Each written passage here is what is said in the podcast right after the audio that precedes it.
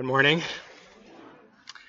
Well, it's my joy to bring God's word to you this morning. If you want to turn in your Bibles and follow along, uh, the passage is in Luke, book of Luke, chapter 9, verses 10 through 17.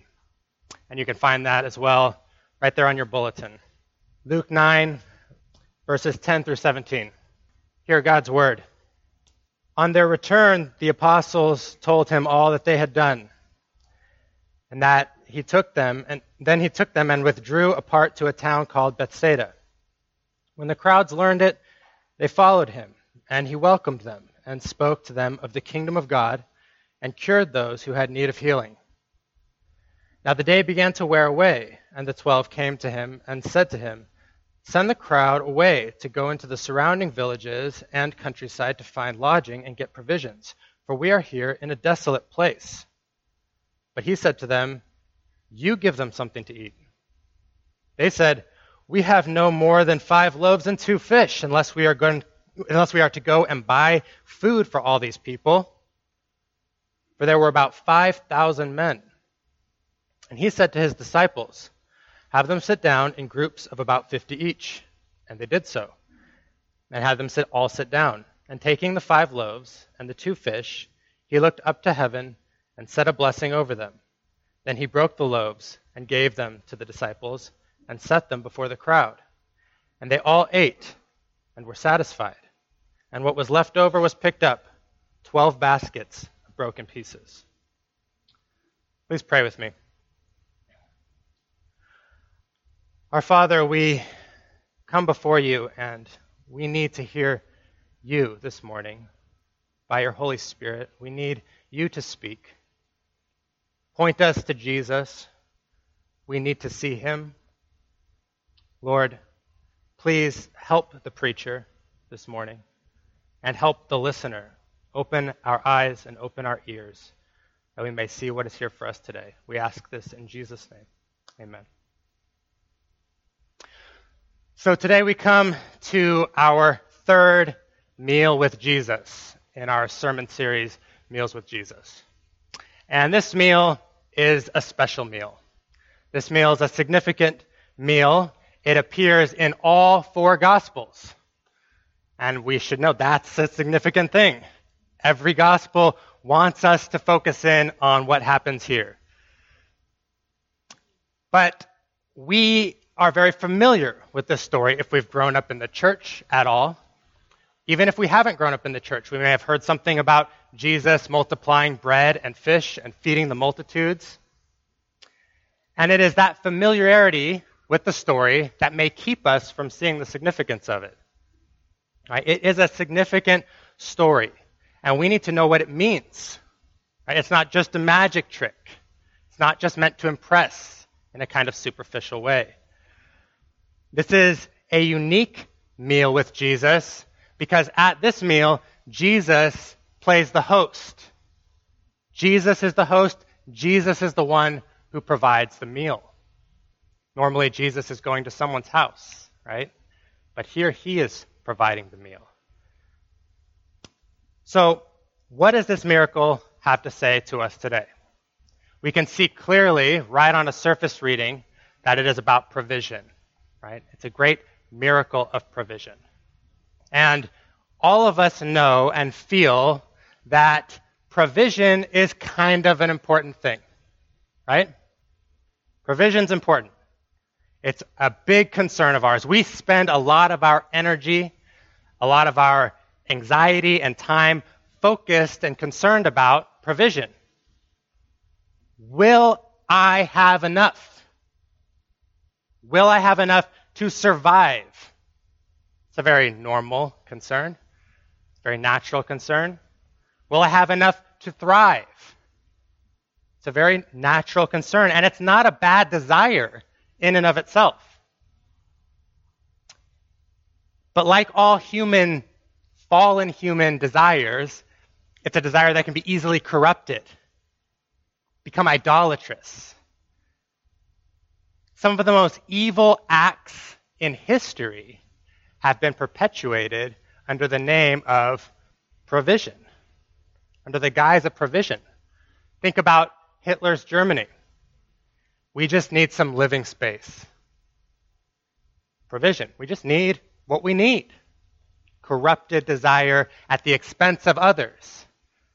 I need to get what I need to get. So there's grasping. The grasping of provision is where the good desire of provision is corrupted. So, how do we ensure that our desire for provision is not corrupt and idolatrous? How can we, how can we stem that tide in our hearts? Because we all need provision, we all want it. In order to do that, we need to see something and learn something about Jesus. We need to learn three things about Jesus. We need to see who Jesus is for us. We need to see what his attitude, what his heart is like toward us. And we need to see what he has provided for us. Okay? So, if you have your bulletin, everything on there is wrong. The points on your bulletin are not the points I just gave you. These are the points, if you're a note taker. The identity of Jesus. Point one Who is Jesus? The character of Jesus. What is he like toward us and fallen, sinful, broken humanity? And third, the provision of Jesus.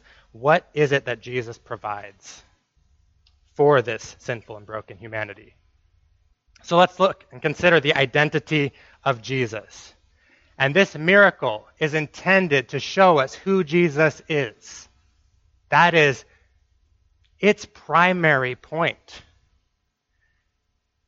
We know this because of the way Luke constructs his narrative. Right? And the, the, the main goal, the main thing it's driving at is to show us that Jesus is God's Messiah. Messiah. Christ.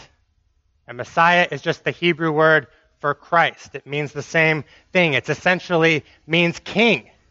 The promise Old Te- the, the, the promise of the Old Testament that there would be a king to come who would sit on the throne of David and establish the kingdom of God on the earth. This Messiah, King, Christ, would act as a faithful shepherd, as David was a shepherd himself. He would be like David.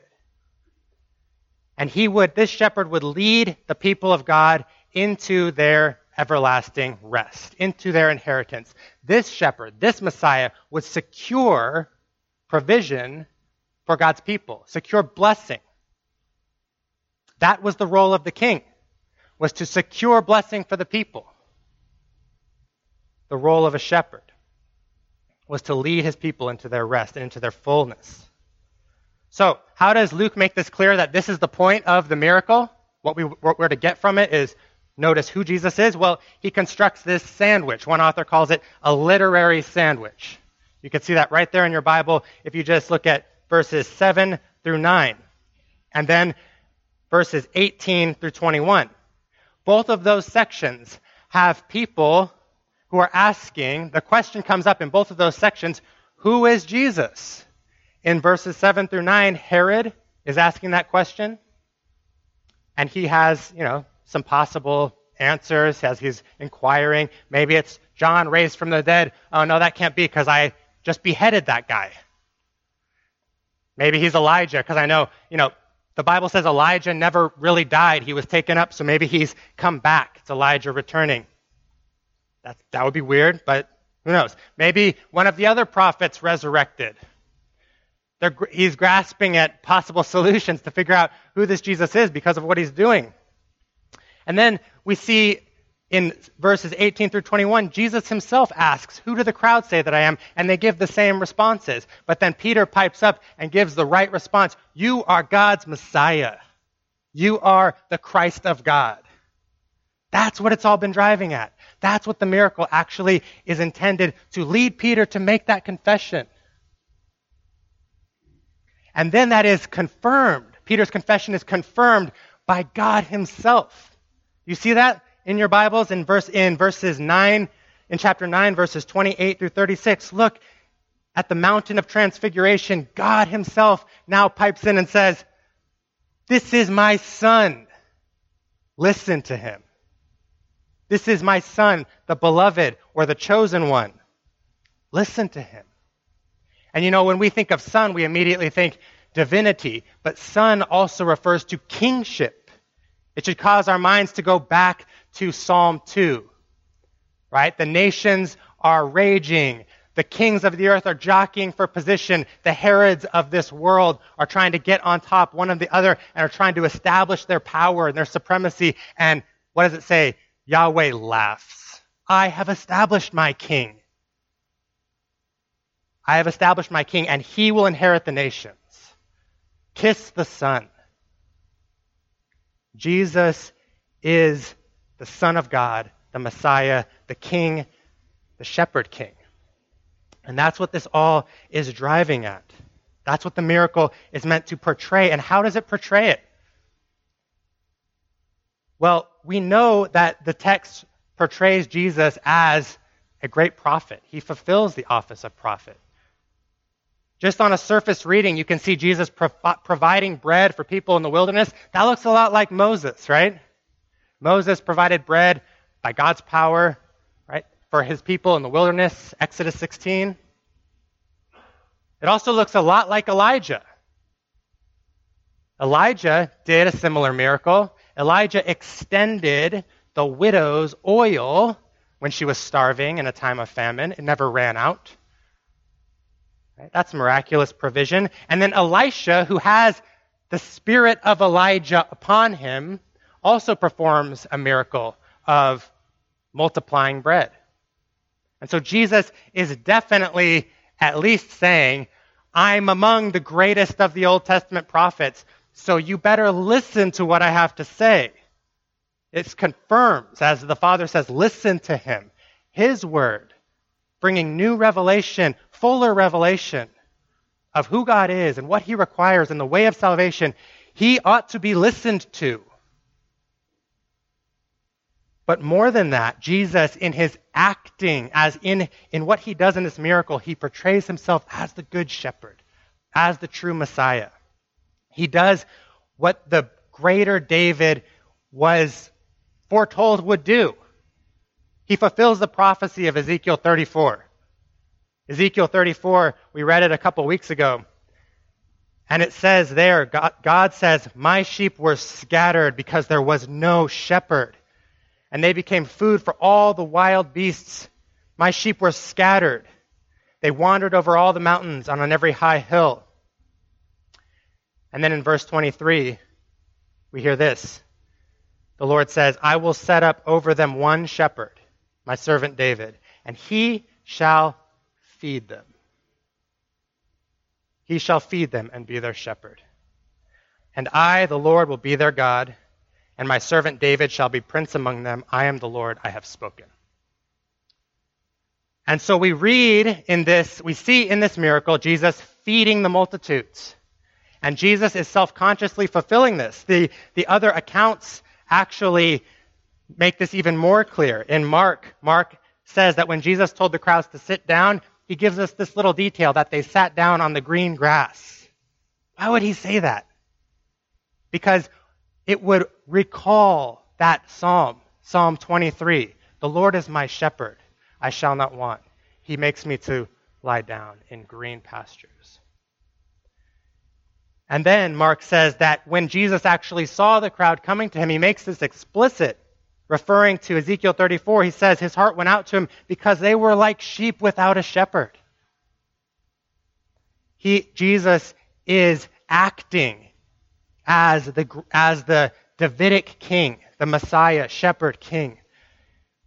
He is the one appointed by God who will gather up the scattered people of God, will save his people and feed them and lead them into blessing and fullness. He's the only one who can do this.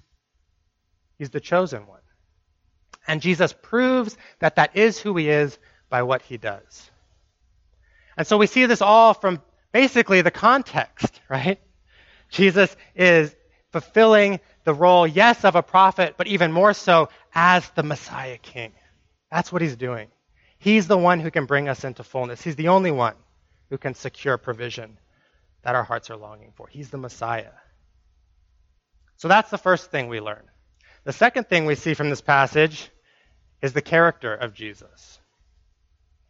What is Jesus like toward us? What is his attitude toward sinful humanity? And to get this, we need to dive back into the details of the text, of the story. At this point in Jesus' ministry, Jesus' ministry is kind of blowing up. It's a good time to be a disciple right now. Jesus is blowing people's minds with his healing power. Jesus is confronting the religious establishment. He's, he's connecting with the people. And all this anticipation is building around Jesus. And it says in verse 10, the first verse in our passage, that the disciples returned and told him what they had done. Well, they're returning from a mission trip Jesus just sent them out on in verses 1 through 6. And he, they go out and they invoke Jesus' name and they do the same stuff Jesus was doing themselves when Jesus is not even with them. Can you imagine? Jesus delegates his authority to them and they heal in the same way that he healed and cast out demons like he did. Can you imagine the power of God running through your fingertips like this? The disciples had to have been stoked out of their minds, right? I mean, this is exciting stuff. Not to mention, they're going all throughout Israel, and everyone's hearing about Jesus. That's why Herod knows about him in the first place and starts questioning. And so, this is ministry expansion time, right? We're psyched we need a ministry philosophy, the disciples are thinking. We're now the ones doing the work. Jesus can be like the CEO guy. He can oversee. We'll do the ministry stuff. We'll get like an org chart. We'll build the ministry. We'll create a motto. Right? We can, we can do this kind of thing today. We're kind of doing it right now at GBC. we see those new signs in the building? Good job, Matt. Love it. No, seriously, this is an exciting time to be a disciple. An exciting time. But this is also a time where the disciples are completely exhausted, right? They've just went on a mission trip. They've just preached the gospel continually. They did a medical mission and they're traveling on foot from town to town. They need a sabbatical. So Mark says Jesus knows they don't even have time to eat because the people are coming to them. And yeah, they're excited, but they're like falling asleep on their feet. So Jesus pulls them away. He's shepherding them already. But then we see in Matthew another layer here. Because Matthew says Jesus pulled away because he learned that Herod had beheaded his cousin, John the Baptist. So we see here intense exhaustion and deep grief and excitement. It's a weird feeling happening. It's a lot. And Jesus knows what this is like to experience all this. He knows what it's like to experience grief, heart sickness, to be exhausted. And he says, you know, this is legit. We should go away. The crowd can wait for now. So he, he does this. He takes the disciples away, but the disciple, but he, you know, these people will not let him go. They won't, they don't get the hint. Right? Normally when a person gets in a boat and leaves, they don't want, they want time, right? Away. But they run around the lake to see him, to meet him on the other side. So imagine the disciples feeling as they look out and see this crowd just coming in the distance right when they're about to take a nap. I think you mothers in the crowd here might know what this is like. I just, and my wife just had our third child, and I get, I see this almost every day. Every day. And you love your children, but sometimes you just need a break, right? You just need time away to yourself. And you know that feeling when you finally sit down, you finally pull away, or the kid finally goes to sleep, and you're like, ah, tea, quiet, and the baby cries. And then, you know, the, the, the teenager walks in, or whatever it may be. This is what the disciples are feeling, but probably even on a, on a higher level. Who knows? I don't know, mothers, it's pretty high, it's a pretty high level. But Jesus, Jesus has a love for this people that extends even beyond the natural love that a mother has for her children. And that's what we see what Jesus is like here. You have to put yourself there to see just the beauty of Jesus' character. When it says he welcomed them, it, I mean, we could easily read over that. But he, he opened his arms wide to them. He flung open the double doors as host and said, Come into my space. Right? Because the wilderness was his home.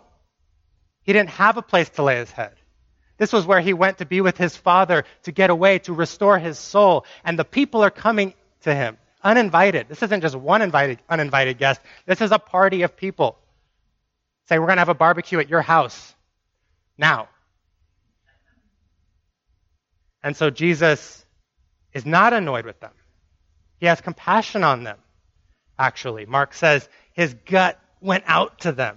He actually felt care for them. And so we see here Jesus is the most hospitable person who's ever walked the face of this earth. There was no sense of obligation in Jesus. Jesus didn't, he didn't turn out the lights and try to hide from the people, right? Hide behind the trees. He didn't do that. He welcomed them into his space. They weren't too much for him. So, this morning, I want to ask you what do you think Jesus' heart is like toward you this morning? What's his attitude like toward your coming this morning, your approach? Or throughout your week, what do you think Jesus is like when you go about your week and then seek to return and maybe have a time of prayer after you've spent yourself at work or whatever it may be, or with the kids or whatever? What, what do you feel like he is like then? Is he rolling his eyes?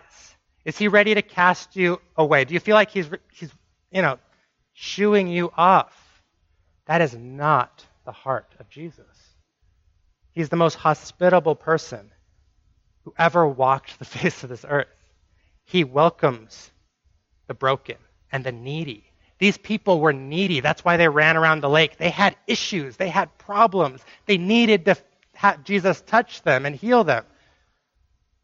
And Jesus knew that, and he welcomes them. That's what Jesus is like. That's what the Messiah is like. That's what the King is like. He longs to gather up his broken flock. He longs to heal our brokenness. He longs to protect us from the accuser.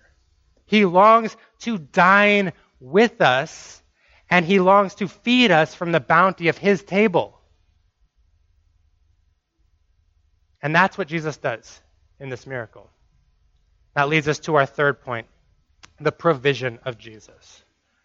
What is it that Jesus provides? How does he provide for sinful and broken humanity? Look with me at verses 12 and 13. Now the day began to wear away, and the twelve came and said to him, Send the crowd away to go into the surrounding villages and the countryside to find lodging and get provisions, for we are here in a desolate place. But he said to them, You give them something to eat. Now, it might be easy to overlook something important here. The people are already being fed by Jesus. Can you see what's happening? The people come to Jesus needing healing. That's what brought them around the lake. But why are they still with Jesus? Why are they still with Jesus? They're with Jesus because of his words. Right? Matthew says, I believe it's Matthew, I have my notes here.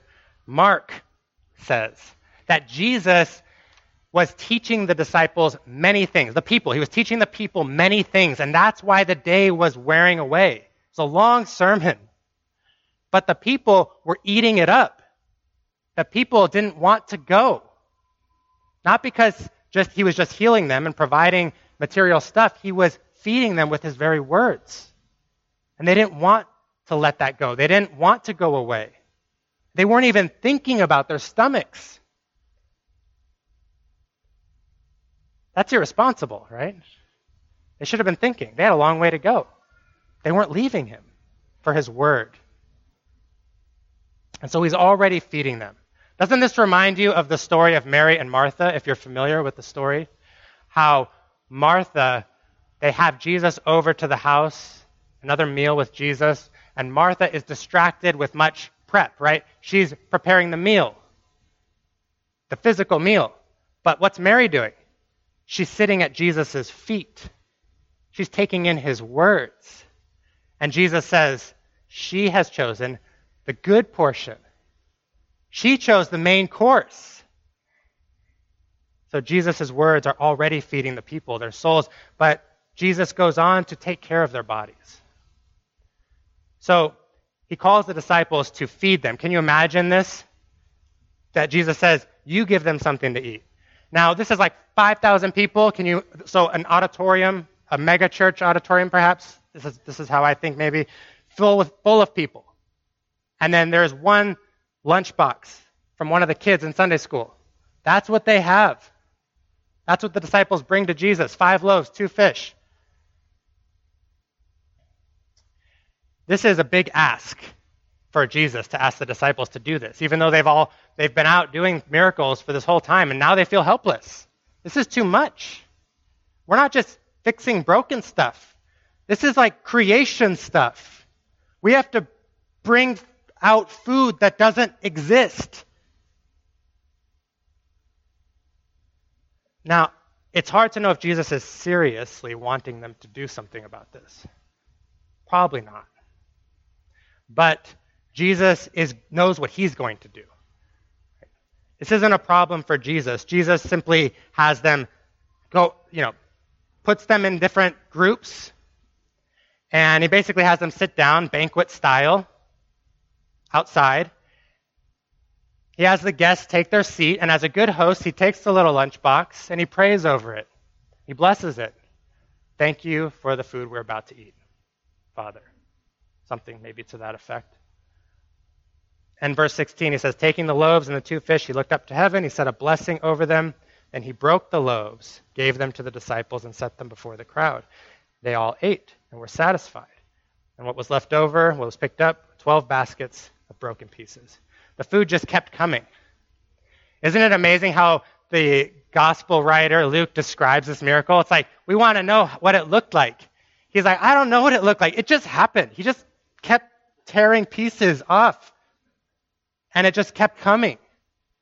Right? It's like, and that's the only thing you can say about this. It's an amazing story of provision. But what we should ask is this intended to tell us, to really teach us? What's this miracle to? What are we to get from this? Is this miracle meant to teach us that Jesus will make sure that our pantries are full all the time? Is it really meant to teach us that Christians will never experience material poverty of any kind? Is this miracle primarily intended to teach us about God's material provision? What do you think? No. But it's a qualified no. It's yes and no, because it is a sign that God, of God's provision materially. He cares for these bodies that are hungry. He doesn't let them go starving. And in this way, he images, he, he perfectly images his father. Because his father's been doing this continually, providing, providing, providing. We read it in Psalm 145. The eyes of all look to you, and you give them their food in due season. You open your hand and satisfy the desire of every living thing. And so Jesus, identifying with the creator and sustainer of all, feeds the multitude indiscriminately, generously. He doesn't just feed those that have faith, he doesn't just feed those that are his special ones, right? There could have been people in that crowd who didn't really like Jesus, perhaps. Who knows? There could have been Jews, Samaritans, Gentiles, clean or unclean. Everyone in that crowd got food from Jesus. So Jesus identifies with his Father by providing food for bodies. He didn't just speak words, he provided food. He gave, and so this should encourage our hearts and it should strengthen our faith to know God will provide for us material, materially. Look what he can do. And yet, though we affirm this, we have to say this is not the primary point of this miracle. The primary point of this miracle is to show us something about the gospel, is to teach us the gospel, to teach us about Jesus and what he came to do and be for us. Jesus himself said after this miracle in Luke 12, life is more than material food. And when the people wanted a repeat of this miracle, John says and Jesus says in John 6, do not work for the food that perishes, but for the food that endures to eternal life. And so, what this miracle is really meant to do is to be a living parable, a living picture that the, God, that the disciples would look back on after Jesus has died and after he was raised, and they would see it new. They'd be like, that's showing us something. That's teaching us something about what Jesus did on the cross. It's all about the cross. That's why Matthew and John focus so much attention on the bread. Even Luke does. Do you notice how the fish kind of like disappears from view at the very end? It says he broke the loaves and gave it to them. Where'd the fish go? Well, the loaves are primary in their attention because they're seeing the connection here between the loaves and the body of Christ that would be broken for his people and the Lord's Supper. That's why Mark actually describes the blessing and the breaking and the distributing in the exact same way that Jesus does that at the Lord's Supper when he institutes the supper. And even in this gospel in Luke, immediately after Peter comes to his con- conclusion and says, You're the Messiah, Jesus says, Good answer. I'm going to the cross. You coming? It's all about the cross. This, at this point, the, the narrative in Luke breaks, and it's no longer cool to be a disciple. It's no longer easy. It's no longer fun. You're going to the cross. This is what Jesus is thinking about. I would think. I can't, I'm not going to say definitively what Jesus is thinking, but don't you think, you know, use your imagination. It's okay to do that with the Bible. What was Jesus thinking when he you know, continue tearing pieces of bread off. But he wasn't just mindlessly tearing pieces of bread off. What was he thinking about? He was thinking about how his flesh would be torn. He was thinking about how he'd be torn away from the Father to provide food, the eternal life kind of food for his people. And as he watched the crowd eat it, and as he watched their eyes light up, because they were practically starving, and the joy of that fullness that they experienced, what do you think he was thinking about? But the joy of redemption that he was purchasing for, for us. And as he watched the people spread out on the field, this massive crowd feasting together to fullness, these poor people who probably never really got full ever, now they're full, they're happy. And he watched them feasting like this. What do you think he was thinking about? but the feast, the coming feast, the messianic feast, the feast of the kingdom of God. He says in Luke 13, 29, that people will come from the east and the west and the north and the south and recline at table in the kingdom of God. That was Jesus' goal. That's where we're going, Jesus says. That's what I'm showing you a picture of. But right now we're in the wilderness. Right now we're eating barley bread, poor people's bread. John makes that clear. It doesn't look impressive now, but it's food, life giving food. And so, Jesus multiplied bread in the wilderness for a needy people to teach us the gospel, to give us a living picture of what the gospel means and who he is for us and what the cross has done, offers to us. That it is that Jesus provides the grace through his cross for what our souls really need. This is what our souls need. We need the grace of God. We need to be brought back to the Father. And so we feast upon Christ. now, like this people feasted in the wilderness. And how do we do it? How do we feast on Christ and his merits, the merits of his cross? We feast upon Christ by feasting upon his word, by feasting upon the word of Christ, the word of the gospel. We take it in. This is the true bread. This is what will sustain us in this wilderness life. It doesn't look impressive to the world. The world's like, barley bread? Really? But this is the only bread in the wilderness. It's the only bread that can fill up an empty life with the life of God. And the 12 baskets testify to something. They testify that there's enough in Jesus for anyone who comes to him. John 6, in the context of this miracle, Jesus says, Whoever comes to me will not ever be cast out. No one who comes to Jesus' house for dinner gets turned away. No one who comes to Jesus' house for dinner leaves empty handed, has an empty plate. Everyone who comes to Jesus is filled with the life of God filled with the everlasting life bread that Jesus gives through his cross work. So, trust me, I'm concluding. I feel like I've gone long, but we're concluding now. This meal with Jesus, what is it really about? This meal with Jesus is meant to reveal who Jesus is, what he's like, and what he gives to us today. It's full of significance for us today. At this meal, Jesus proved himself to be the only one who can claim that office of Messiah, King, the ruler of all. Kids, the true, ki- the true king of everyone and everywhere. If you know those books, Jesus is the true king. Jesus is the true shepherd. He cares for his people, body and soul. He gathers them up. He heals their brokenness. He feeds our bodies and souls with his words of eternal life. At this meal, Jesus revealed his kind and compassionate heart, his hospitable heart toward unworthy sinners. He welcomes us this morning into his table fellowship. He welcomes us, and no one is turned away.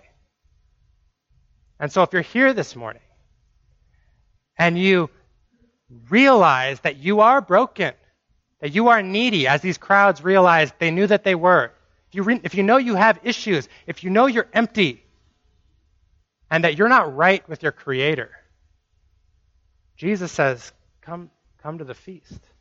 Come to, to my table. Eat what I have for you. Feast upon my sacrificial death for you.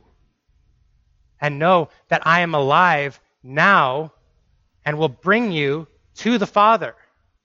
I will continue to feed you.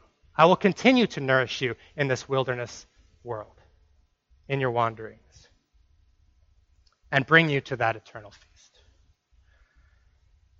So at this meal, finally, Jesus gives us a living picture of that living picture of his redemption that he provided at the cross.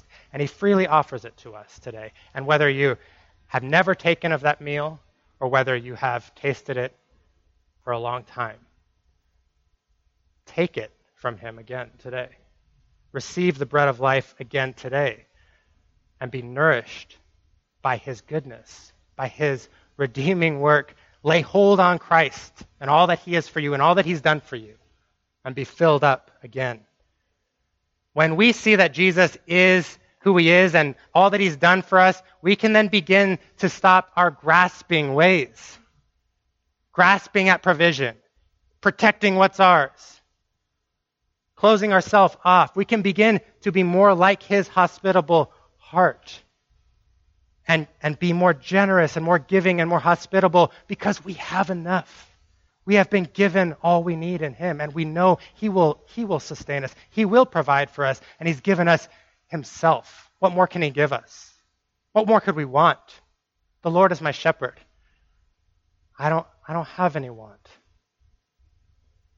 And so, as his flock today, confess again your deep poverty without him, but also confess his fullness. What you have in him is more than enough. And don't cease coming to him for his grace and his healing for your brokenness. Don't cease coming to him for the nourishment of your soul.